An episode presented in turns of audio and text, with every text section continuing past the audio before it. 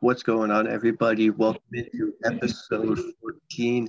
You know, I don't know why I label these episodes because, like, we've definitely done way more than 14 by now. And uh, yeah, and I don't like doing the intro, anyways. It's just weird. And I always sound like I'm less enthused than I am.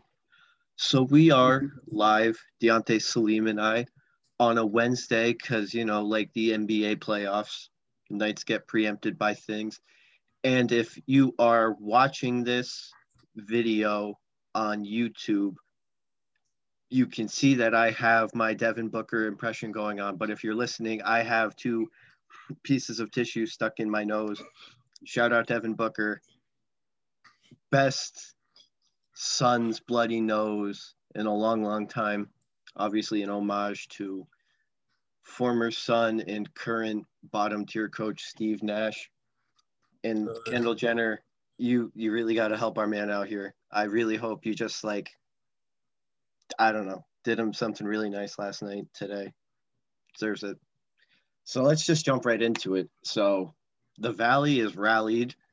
First off, that is an incredible like uh team slogan, whatever for the playoffs, rally the valley. Obviously, mm-hmm. no bigger moment, I think, in this postseason than the Valley Oop last night, Jae Crowder, who no one's going to bring it up except for me. I've been so high on Jae Crowder all year. This dude is just a winner and does whatever it takes to win. The Jae Crowder effect is real. Him to DeAndre Ayton, who everyone said from the beginning of last season, like his suspension to now, it's just night and day what we think of yes. DeAndre Ayton. So, game two goes to Phoenix. Game three tomorrow night, Chris Paul might be back. We're still talking about Kawhi Leonard maybe playing for some reason, but I'm going to let you do your thing, how we see it going. So, I don't know if anybody. I, I generally don't remember if it was on on this program or if it was on our other well the other program on the Sports Wave the Exam podcast. I believe that's where it was. Um, I ranked the, the Clippers as my second and my I believe fifth ranked teams I, that I trust the most in the um, I think you, I think you had them ahead of the Hawks. Yes. Why? Yeah, yeah, yeah. I had the um no, I'm sorry, fourth. So I had the Clippers with Kawhi at second and the Clippers without Kawhi at fourth. Um, it it just simply boils down to how I, how do I see it going is is the question here. Um, I could definitely see the Clippers bouncing back and you know winning game game three. I mean, let's just let's just look at it. I mean, Devin Booker really didn't play that well of a game in game two, and you know Paul George was two free throws potentially one free throw away from you know not losing that that game. I mean, I you know I'm a I guess you can label me at this moment as the Paul George apologist because you know he's one of my favorite players in, in the league. I was one to say after they got out the you know second round to abolish the you know the various names. Um, but him missing those two free throws, people saying he's trash. That's a bit of an overreaction. Um, but yeah, like I said, I see the Clippers bouncing back. Um, because like I said, home home home court advantage. They weren't that far off from, from losing game game two anyway. They haven't really gotten blown out. So you know, let's let's not act like this has been a just complete lopsided series. You know, it's just been a, been a, been a couple bad breaks. So I just like home court advantage would definitely fix that, and I got the Clippers winning game three. I I don't the so the reason why I think the Clippers beat the Jazz was like not the high they were riding because of Kawhi not being able to make it the rest of the series, but like having to rally around the fact that their leader wasn't there. I think that's what mm-hmm. helped them win the last two games. But it kind of shows that this team doesn't. Paul George can only do so much, and yes, it it you see him giving everything he has, but there's just not a real second option now that the second option is the main guy. And for Phoenix, Devin Booker literally bleeding out on the court, breaking his nose likely, still coming back, still winning, and Chris Paul coming back on top of it, I don't see how the Suns in four isn't a reality in the Western Conference Finals. Well, I mean, when, when you say it say it like that, you're definitely making a lot of sense. I just truly feel like the, the Clippers aren't that far off. I, I mean, like like I said, they, they, won what the last two, maybe three games. I, yeah, was, they definitely won the last two games against Utah without Kawhi. So they're clearly, obviously, the the Jazz aren't, in my opinion, anywhere near the level, level of you know they aren't on the Phoenix Suns level. They just had they just happened to finish with a better record. That happens. Um, I just I just truly think with the amount of veterans that they have, and you saw what happened last time they played at home, they were down by like what 20 something points and they were able to bounce back and win.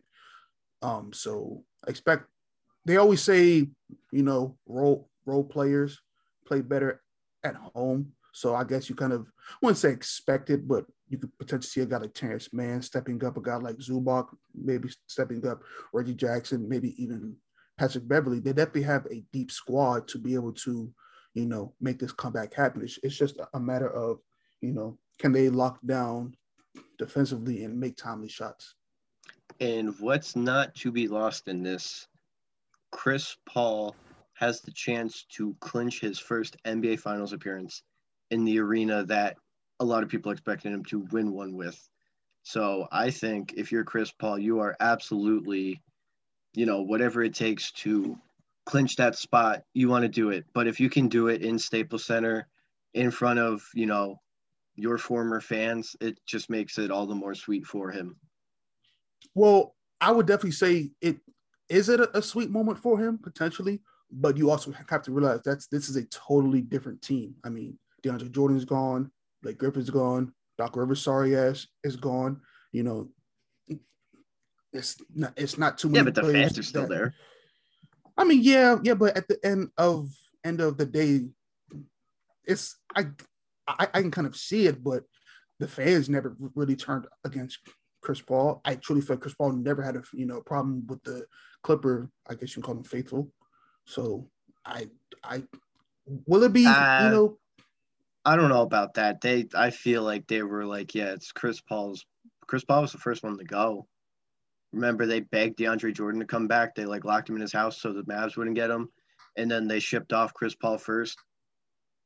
I mean, yeah, well, it's it was just a matter of it was it was just one of those things that kind of ran its course. I mean, we we saw for the longest time. I mean, not not to get too off topic, it was Blake Griffin and or Chris Paul seemed like got injured in every single playoff series. So it was never like they just completely folded. Well, they kind of did fold in game game six versus uh, Houston was at 2015.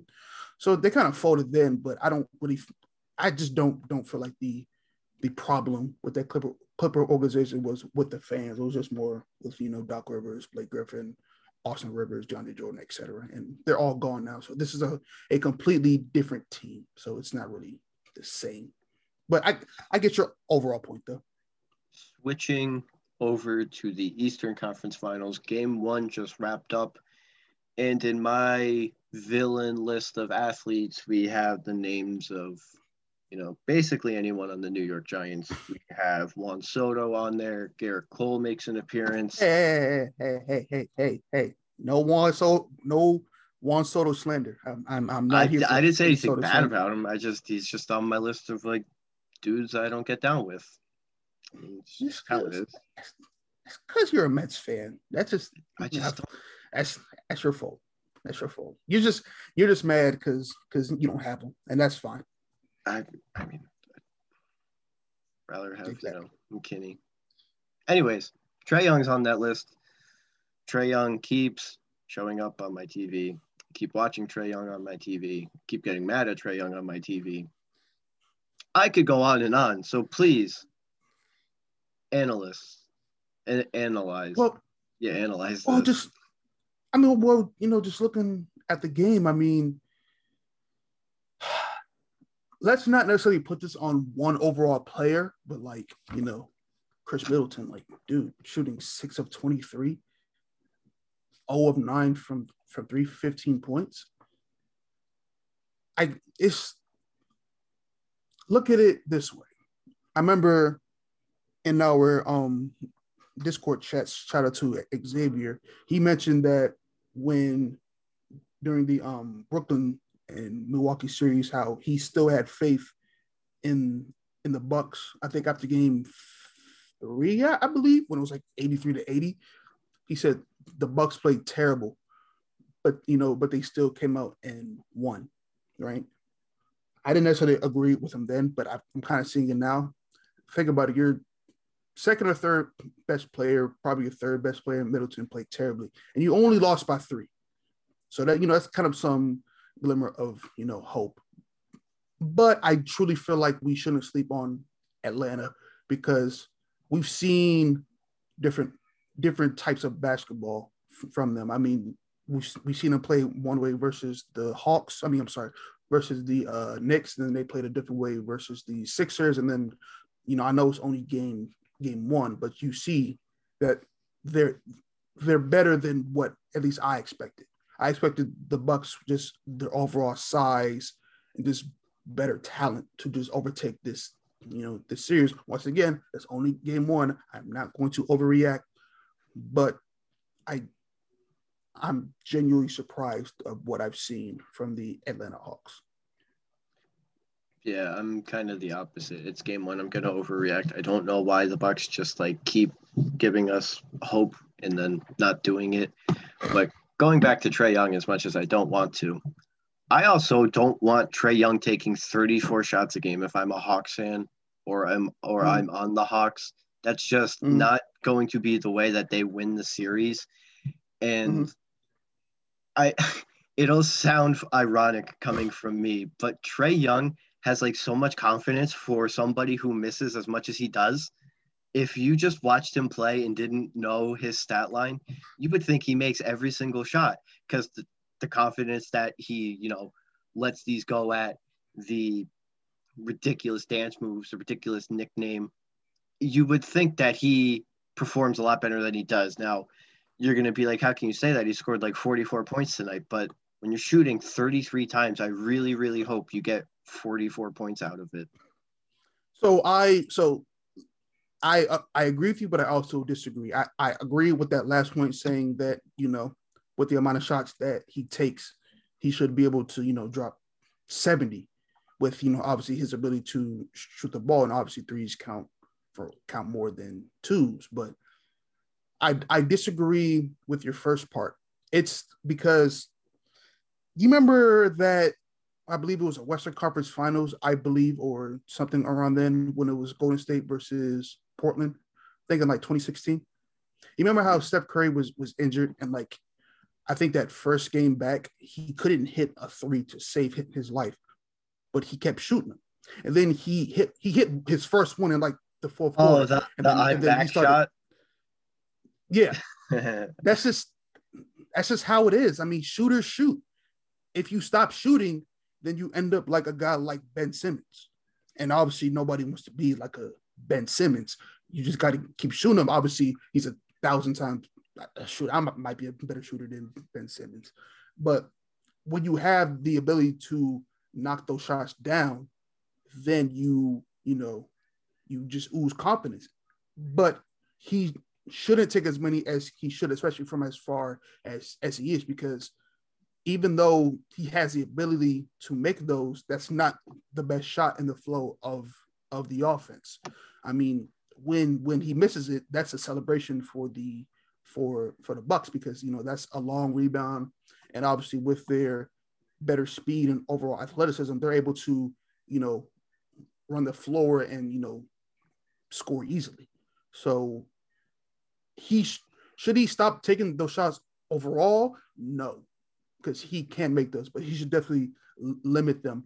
But you also have to look at it if I'm correct. Um, their other guy, Bogdan, I think he's hurt a little bit. So obviously somebody has to make up for his, you know, lack of ability to, you know, really do what he normally does. So obviously you're seeing guys like John Collins take some more shots. You're seeing Clint Capela get some more looks, and obviously Trae Young, who's the primary ball handler, he's he's going to get some more shots. And a guy like Gallo, he's going to get some more shots. So it's just an overall team team thing. Once it's almost like the whole next man up, but there's no necessarily necessarily next man. It's just hey, we got your back and we'll take these shots for you.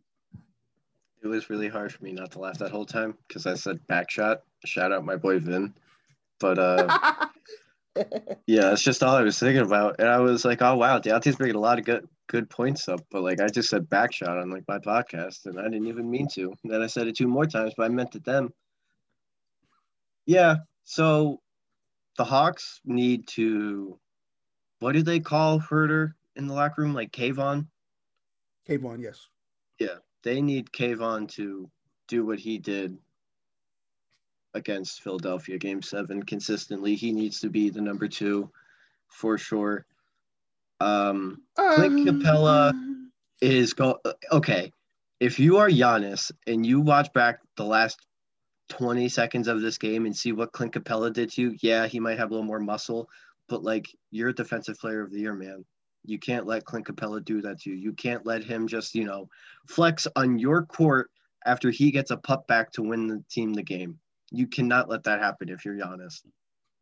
Well, this is kind of something I've said said with Giannis. I, I, this is my story, and I'm sticking to it. I feel like he got bailed out game seven versus uh, Brooklyn. That's just that's just how I feel. Um, I've I've said this. I don't feel like Giannis is. He's strong, at, you know, physically, but I don't, really feel like he's mentally strong because you know you've seen him sometimes just just like fold and we've seen him play at really high levels and a guy with his overall skill and his you know physical ability he should be able to you know dominate and not allow certain things to happen. But sometimes he just he just disappoints.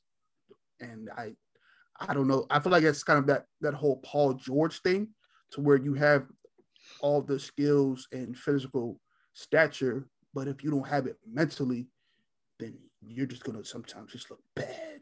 And that's something that I truly feel like he has has to work on, or else he's not going to, you know, reach the levels that we all expect from him.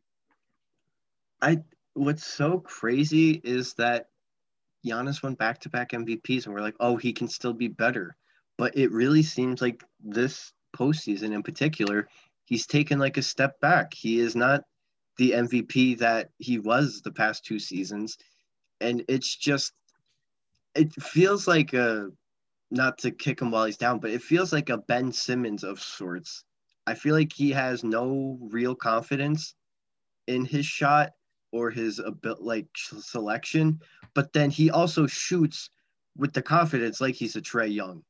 So he's in like this really weird spot of he can have his moments of shooting from 35 feet, but then also mm-hmm. being like intimidated from 10. So it must be a weird spot for their best player to be in. Yeah, like I said, it's it's he's he's just kind of in in a weird spot because I one thing I've always had a problem with him is he doesn't really have a patent move because like you know you'll see him you know kind of just get the ball at the top of the key and i guess just kind of drive in just you know run somebody over i mean he's, he's i don't know he's just he's just really weird because he has the ability to get better offensively but like you know you'll see him take these you'll see him just start taking threes i mean how many threes did he take take tonight. He took two of them. I mean, I mean, I guess the, the one was bad. There was one in the fourth quarter that was very, very bad. I don't think he hit the rim. Yeah, it's just I don't know. And then you see when they're down down by, I believe they were down. How were they down two or were they down three? When Pat Connaughton, you know, took took that that that three and he airballed it. I mean, what is that? I mean, why? Where's I mean, I know Middleton struggled. I know he's kind of their closer, but like, where's Jrue Holiday at? he has the ability ability to close. I've seen it from him. So I mean, I don't know. This this overall team just it's really weird. I don't. That's I don't that's the other thing with the Bucks. Like this team, at times they are way too passive. I understand, you know, there's going to always be a guy open because of you know defensive alignments and whatnot, but they pass yeah. the ball way too much. I mean, well, when you it's I guess it's the whole there's a whole thing in basketball was like you know you you make the extra pass but like you know sometimes the extra pass isn't necessary when you because i remember it was a point in the game that really stuck out to me and this is the moment i, I wouldn't say i feel like the bucks were going to lose. Do you remember i believe it was sometime in the third quarter when Giannis had Trae Young you know in the post? And it was just he just started backing him down and then he shoots a fadeaway. Like dude you're twice his size. Dunk on his ass.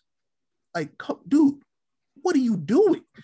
And it's just certain moments like that that frustrate me about this overall team because, like, like, like you'll see Khris Middleton sometimes step up, and then like, like tonight you'll see him just completely just fold and disappear. I mean, you're you're an all star. You're shooting six of twenty three and zero oh of nine from three, and I know you. I mean, you look at it, Holiday, Giannis, and Middleton all shot over. They all shot at least 23 times.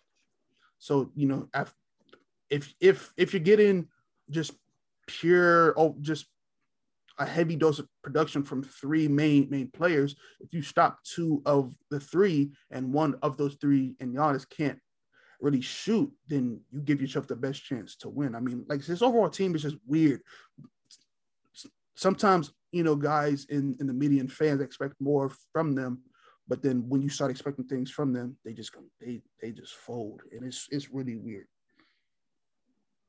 Sorry i turned over for a second. I saw a dude wearing a Rey Mysterio mask at the padres game. That's pretty cool. Shout out 619 shout out so so who you like the rest well who you like game two? Game so i I like the Bucks game game two. I like them in in game one. Um, but I, I like them in, in game two. I don't expect, especially at home, I'm practically, even though I'm rooting for, for Atlanta personally, I'm practically begging Khris Middleton to not shoot this bad again because I we've seen it from him to where some nights will go off for freaking 40 and, and just like tonight, you see him go, go off for 15.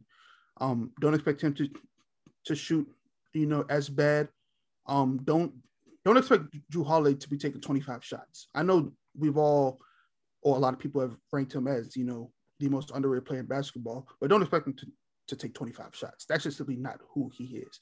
He's more of a uh, facilitator, you know, getting guys, you know, shots like Brook Lopez and getting Giannis in the post, etc. Um, and expect Giannis to get more, you know, in the post. Um, and I think the Bucks have to rebound better because I think John Collins had 15 rebounds. and I think uh, Capela had 19 rebounds. So that's 34 rebounds between two players. That simply should not happen. Especially like I said, when you have a guy like Brook Lopez with his size and Giannis in his size, so that shouldn't happen. Um, yeah, so I I would say the Bucks win game game two, bounce back, um, and tie the series up. Speaking of Jrue and Khris, they will be taking their talents to Tokyo this summer in what can only be described as an interesting Team USA. Kevin Durant, Devin Booker, Damian Lillard, Jayson Tatum, Bradley Beal, Zach LaVine, Jrue Holiday, Khris Middleton, Bam Adebayo, Draymond Green, Kevin Love, and how could you forget Jerami Grant? This, as a basketball fan, as a Team USA fan, is such a letdown compared to, you know, you look at the 2008 Redeem team, LeBron, Kobe, KD, Melo, everybody who was anybody. Uh, Kevin Love might have even been on that team too, honestly. Uh, 2012, you know, LeBron, oh, Dwyane Wade, how could I forget him? 2008. 2012 mm-hmm. in London, you know, LeBron, similar cast. Uh, 2016, that was really just KD, Harrison Barnes made a cameo. That was that was weird. Uh, yeah. Melo was there. So basically, everybody knows this. Olympic Kevin Durant is like the best basketball player on the planet. Carmelo Anthony back in those teams, one of the guys that you have to have on a team. Carmelo's not going to be on it this year, which I thought was interesting. I mean, he's yes. he's not as I mean, if you're going to pick some of the players that you picked, and not have Carmelo Anthony to get him like another gold medal was interesting because he could he's like a better shooting Draymond Green, but doesn't have the defensive presence. And everybody was like, oh, well, Draymond's just there for leadership. Carmelo Anthony's won like multiple gold medals. And like, you know, I feel like he's a pretty good leader. A lot of people want him on their team. So, Deontay Salim, your thoughts on this Team USA team? So, looking at this overall team, you look at, you know, the 2016 team, the only two players that are coming back are Draymond Green and Kevin Durant. Those are the only two players that were on the last. Which Kevin Durant playing on this team is very, very surprising. I feel like I don't want that to be lost in this. I did not think he would play. Really, really, I really didn't. I really thought he would have wanted some time off. I mean, yeah, he did have two years off, but I really thought he would have wanted to take summer off. Yeah, so I mean, it's it's just just a matter. Of, like I said, he he had a long long time off. Obviously, it was longer due to the COVID you know pandemic we had last year.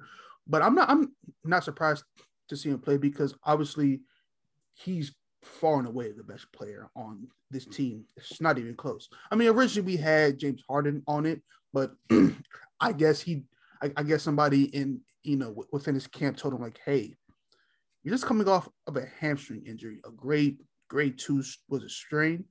It's not the best look to you know come back and play in the Olympics. I feel like you know that kind of would have put a bad narrative on him, even though it's not his fault that his hamstring was hurt. It happens. Um, I mean, but looking at this overall team, you know, back in 2016, Jerami Grant, no offense to him, he was kind of trash. I think he was he was on he was on the Philly team. This was before Joel Embiid even stepped foot on an NBA court. So that was that long ago. Nobody really knew who Jerami Grant was. And you know, guys like Jayson Tatum and Bam um, Adebayo, they weren't even in the league at the time. They were, I think, going into their freshman year at college. So yeah, wasn't Jayson Tatum like still in high school? Yeah, so so they they weren't even you know eligible to be on the team. And I'm and uh back then, I think that's I, I believe Zach LaVine, I think that's when he tore his ACL when his last year in Minnesota. So he obviously couldn't be on the team. No, I lied. He tore his ACL that later on in 2017, so that at same same season. So I just don't think he was seen it as this, you know, he obviously wasn't seen as the same player he is now. But you know, with guys like Steph Curry, uh, James Harden, LeBron James, with them not playing, and you don't have really the, the, big names. I mean, just like you said, back in the 20 what 2012 team, we had MVPs and LeBron, KD, Kobe. KD before he even played in the NBA. Yeah, so we had we had a lot of really powerful names. Now, I mean, Kevin Love, Middleton, it's cool. I mean, you're filling out a roster, but it's just, I honestly something that something else that I definitely. I mean, Clay. I, I definitely like Clay would have played if he didn't have the amount of injuries he's had over the last two years, or yeah, two years. I mean, I also truly feel like it's a matter of. I don't want to get political, but you know we've seen what's gone on, in, you know, in this country over the last couple years, and I truly feel like Steph Curry, he's been out, he hasn't played in a while, so I feel like he's he's back healthy. You know, he normally would would have played, but you know, just like I said, the climate of you know where we are as a society, I don't really feel like you know he thought it was the best.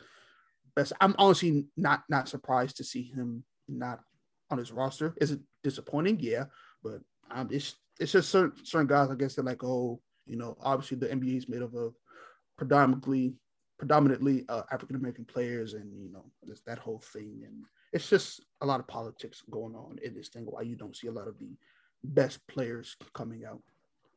I also and think injuries as well. Uh, yeah, injuries, and I also think if this event would have taken place last year as it was supposed to, and there was no like, I don't think the families can go with them too. So I don't think like someone like Steph Curry would want to be away from like his wife and like three kids for possibly well, like realistically a month because you got to like go there, come back, blah blah blah. Because what's different about basketball than the other sports, like if you're a swimmer, you go from like the day after the opening ceremonies to like the final Sunday, and then you know gymnastics, you're in there. the basketball players, they're there the entire time.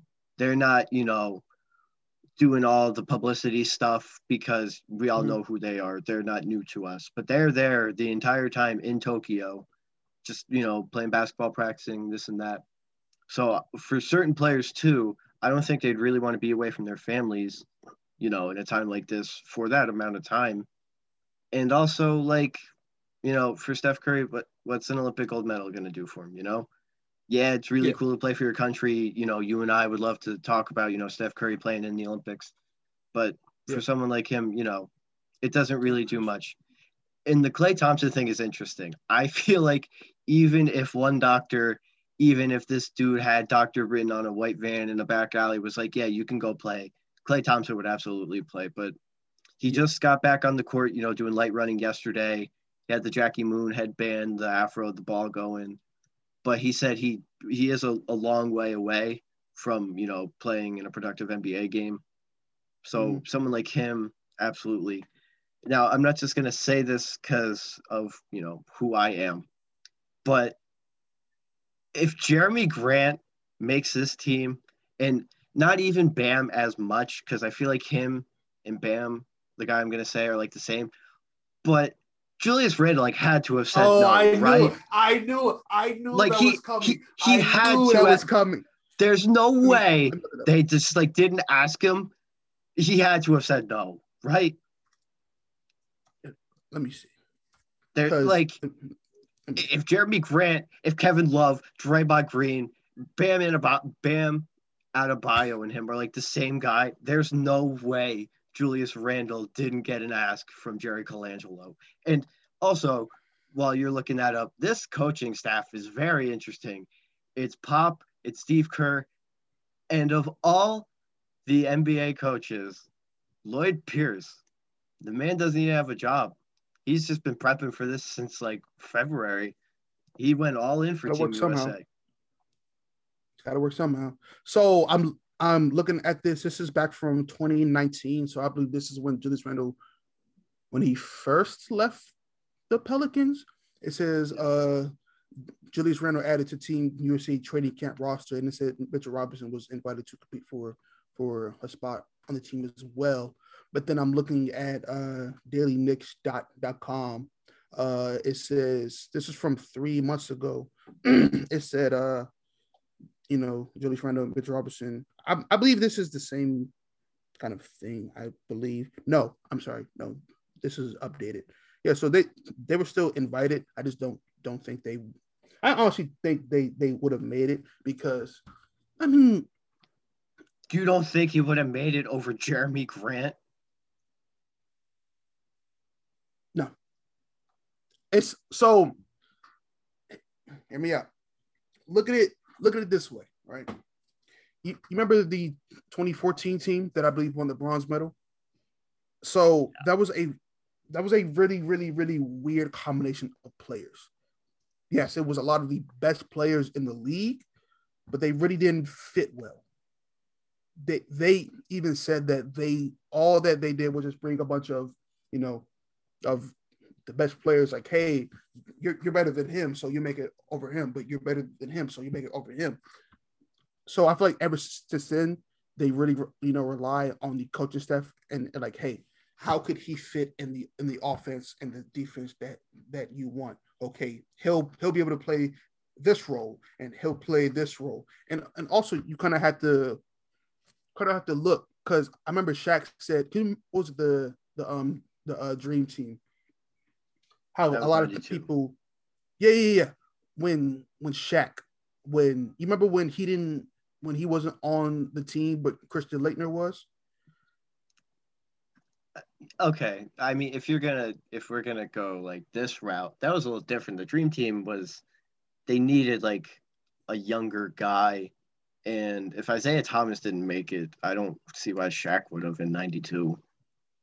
No, so it was just simply uh, so like I said, I don't know if this is actual factual proof because I believe Shaq came out and you know said you know this isn't true, but it's just a matter of think about it. Year round, a lot of these guys are number one at worst, number two options on their NBA teams.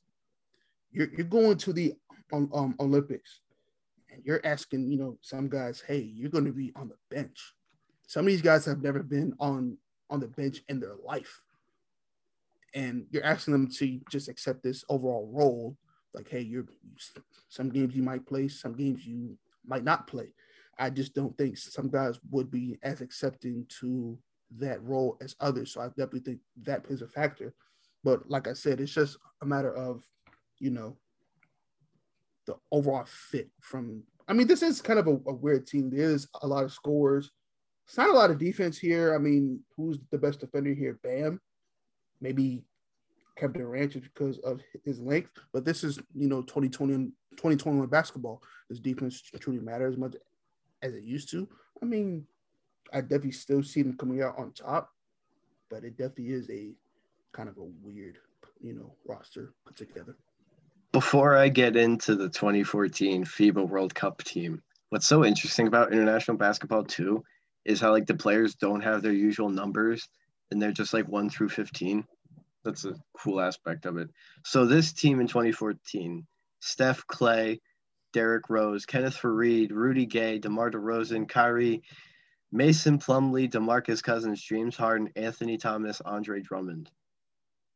That was the 2014 United States of America FIBA national team.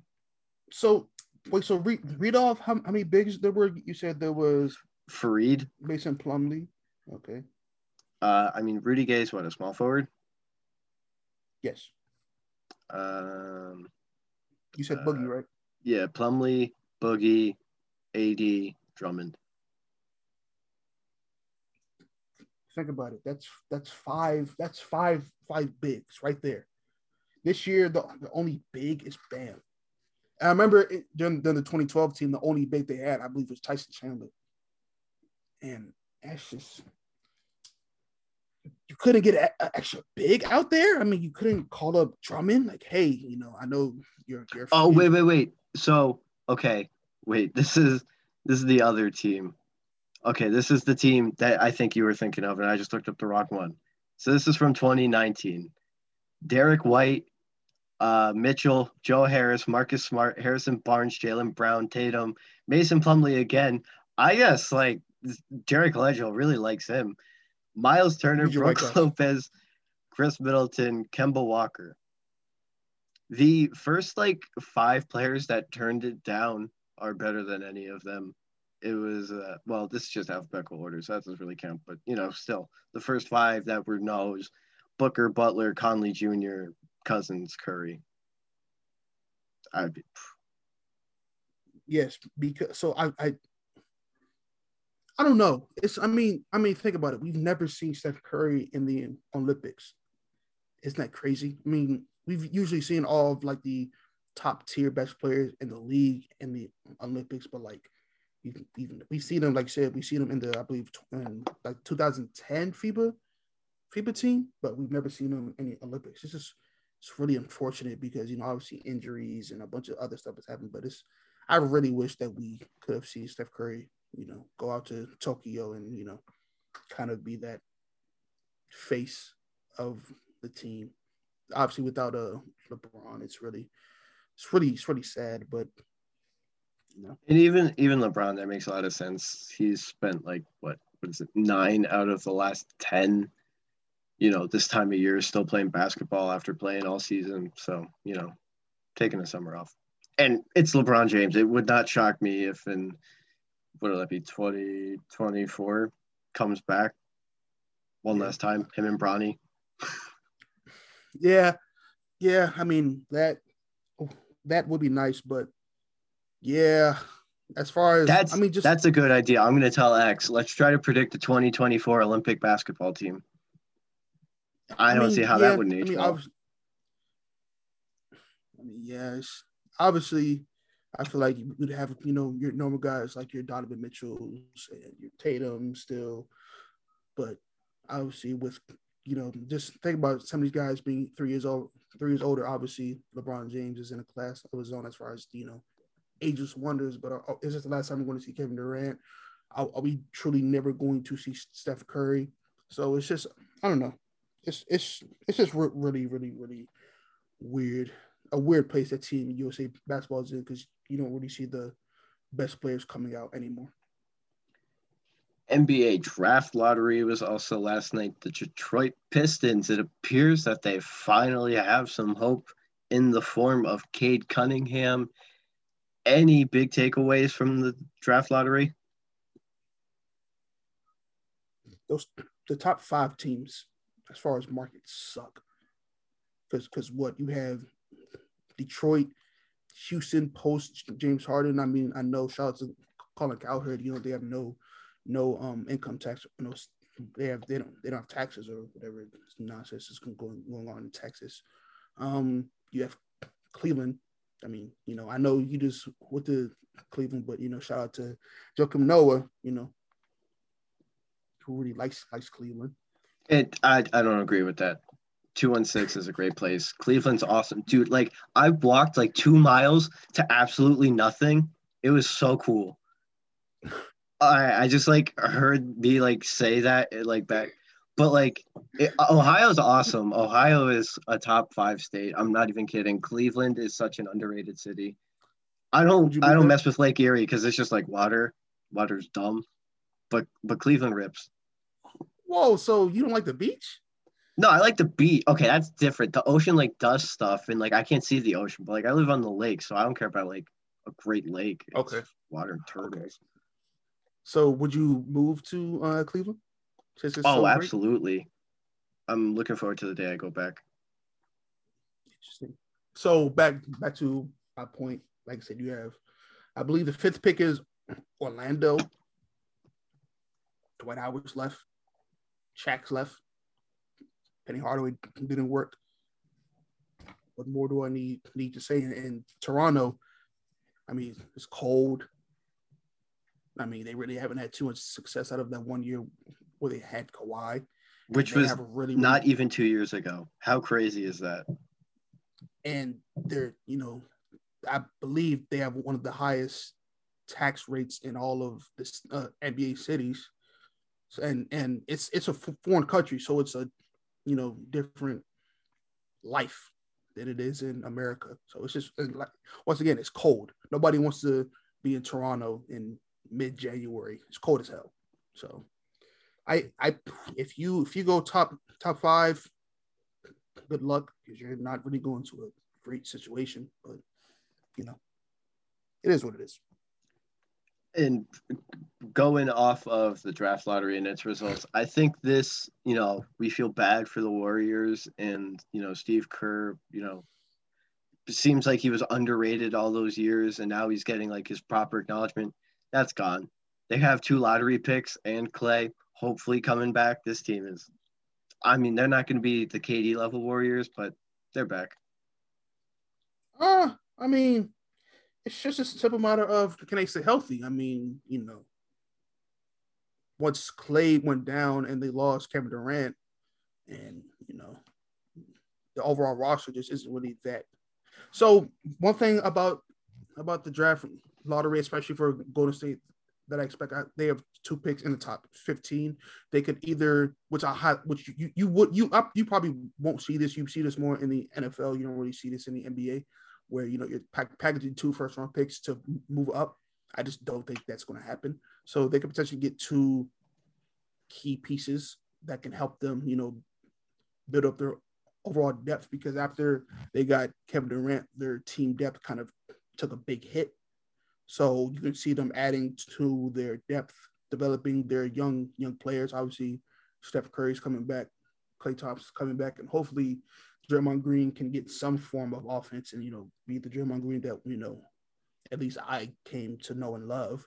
So um yeah, I feel like Golden State's going to be back in the championship hunt. They won't be within the upper echelon, but they'll definitely be in that kind of second tier range of barring good good good health, and they obviously upgrade some pieces that we expect them to um, get better at. And what I suppose is another underrated city, never been there, maybe one day I will.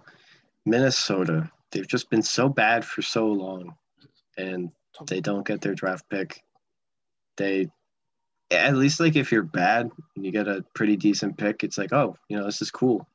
But they just get to watch the Warriors do it. It's like that uh that SpongeBob meme when uh Squidward's watching SpongeBob and Patrick run outside having fun, and then it's just you know, D'Lo and Cat kicking it in the crib. And that's all they get for losing all those times. I mean, well, well, you know, can, can is, I mean, is Minnesota sports just overall just just terrible? I mean, the Vikings kind of suck. Even they've had some pretty good rosters. They, they Do you like Kirk Cousins? I, Oh, oh, Shout I t- okay, Allen. okay. First off, I did not, I did not mean to make that pun. I forgot that you're a football team fan, so that Washington. you're like the worst person Washington. to ask. I mean, I don't I don't hate him. I just think it's kind of all he he got paid. Good lord, he got paid. I mean, I know he won his first playoff game, but you know, you won it against the Saints, and you know, we've seen the Saints just fold in the playoffs like what the last ten years. So I mean, he's he's all right. You know, I don't really have a problem with him, but you know, Stefon Diggs left and he went on to better ventures. I mean, like I said, the Vikings suck. The Timberwolves suck. The Twins are just kind of in that middle tier. And do they have a hockey team? I don't know. I don't really follow hockey. I mean, Minnesota Wild. Come on, it's Minnesota. Of course they have hockey. are they good? I think they were all right. I don't, I don't, Yeah. I don't. Sorry, it. There's like four hockey teams left. That's all I care about. I don't remember the Wilds. They've been out for a while. Yeah. Yeah, exactly. And I'm pretty sure Minnesota college teams suck. So, Oh, P- PJ Fleck got them rowing the boat at you know Minnesota. They make some noise in the Big Ten, and that's probably the only notable college. sure, there's like a Minnesota State, but no, Minnesota's the city. too.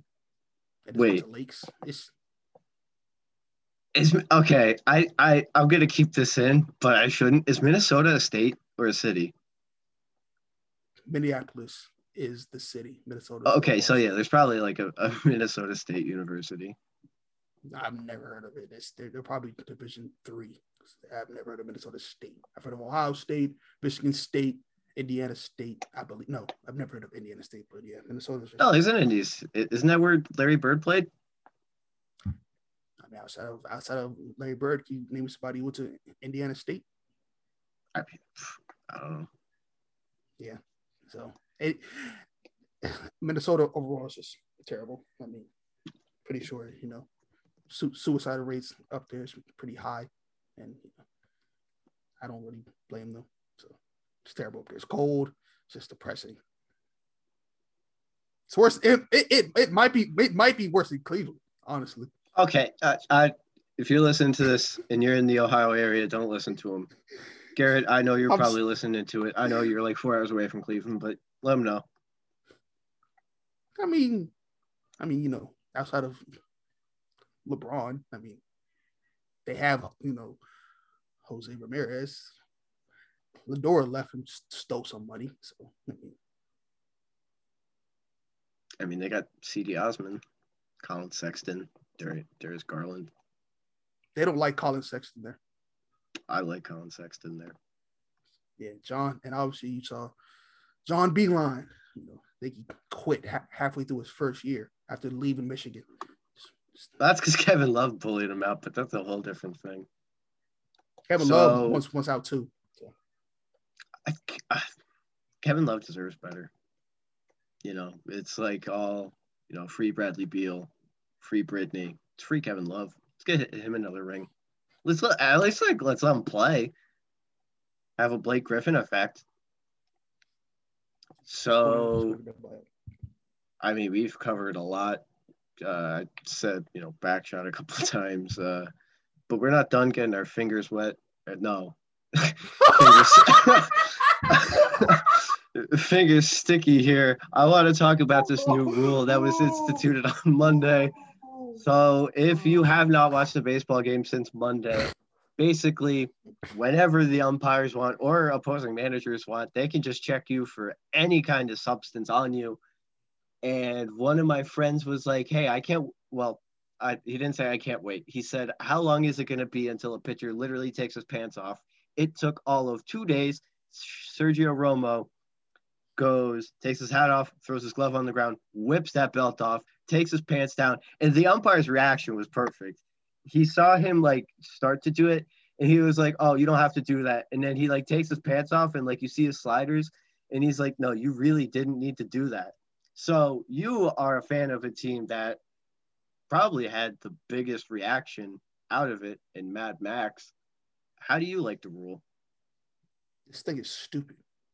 I mean. I mean, so when I was when I was at at work uh, earlier, I was watching um Michael Kay um on the I believe he was on um Keyshawn and Zubin or whatever that, that show is called.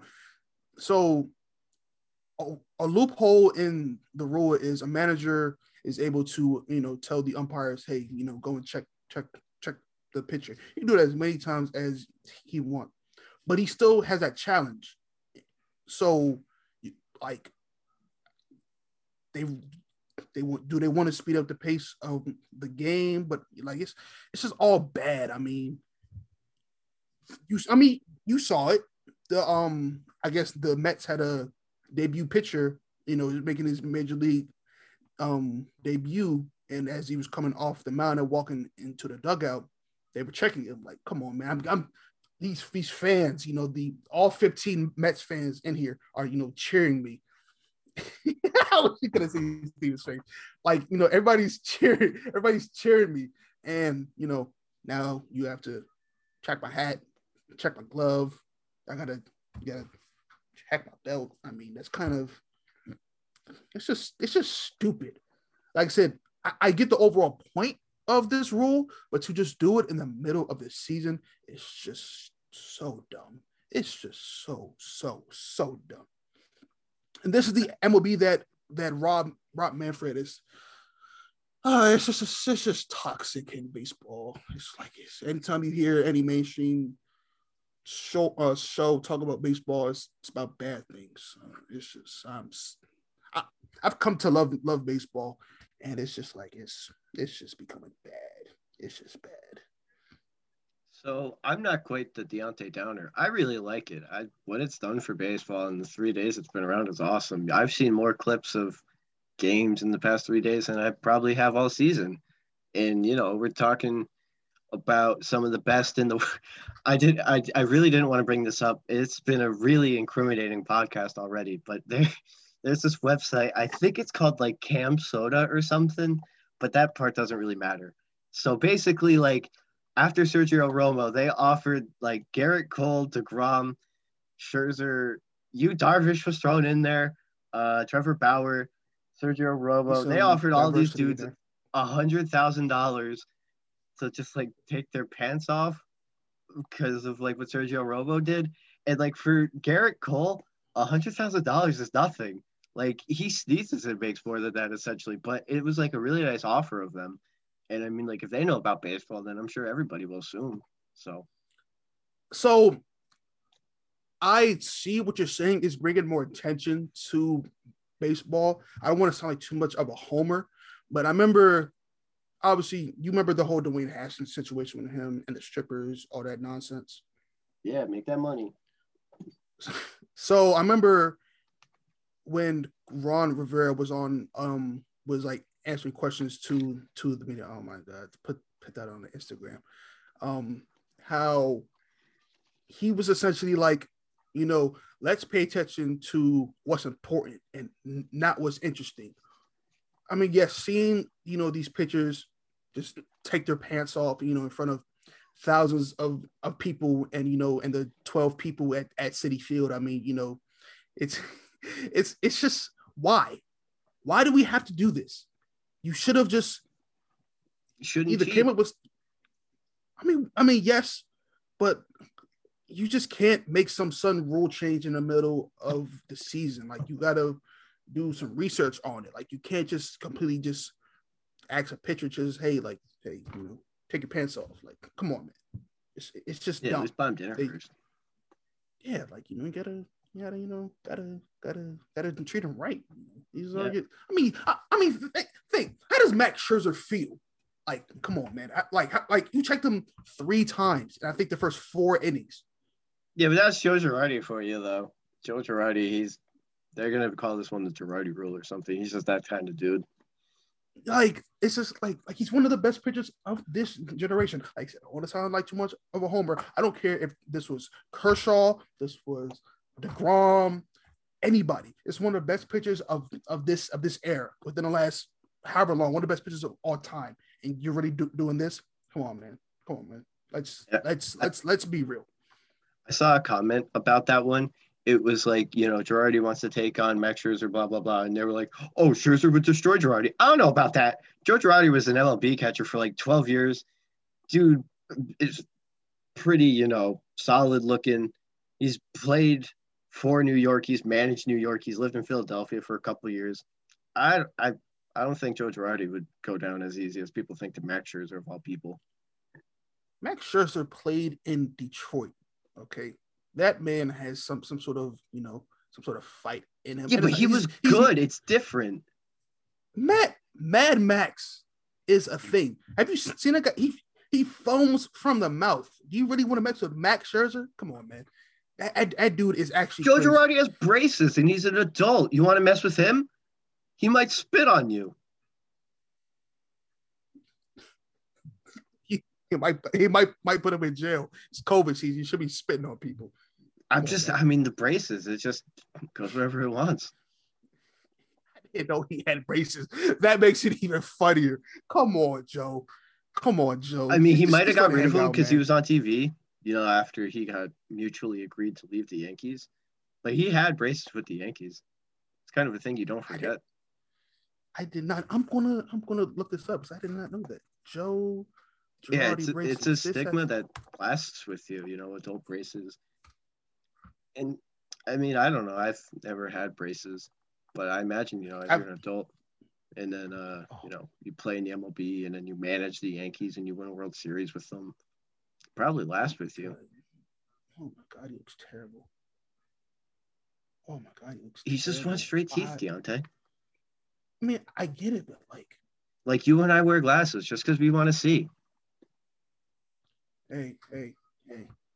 I only wear glasses because I can't get contacts. This is a whole thing with me. But yeah, I, I did. I don't like touching my eye. It's gross. I can never get it like, in. I can always take it out, but I don't want to go too too too deep into my personal life. But you know, I, it's a whole lifelong thing why I, I can't wear. It. It's it's it's not that deep. I just don't want to talk about it and you know freak out our, our listeners. Yeah, especially on a sports podcast. You know, we we pretty much maintained sports for you know most of the conversations. That was good yeah, you know, I kind of had to, you know, dis- disgrace the terrible city of Minnesota. So it was worth it. Yeah, but episode 14 was a fun one.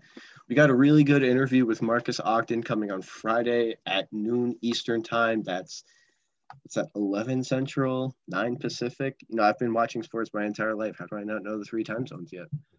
But uh, if you're in England, no, no, West Coast is three hours behind us. Oh, oh, I, I thought you said, I thought you said the the uh the, the three time zones. if I was about to say it's four of them. What? Oh, is Mountain one? Yeah. What's that? Two. Yeah.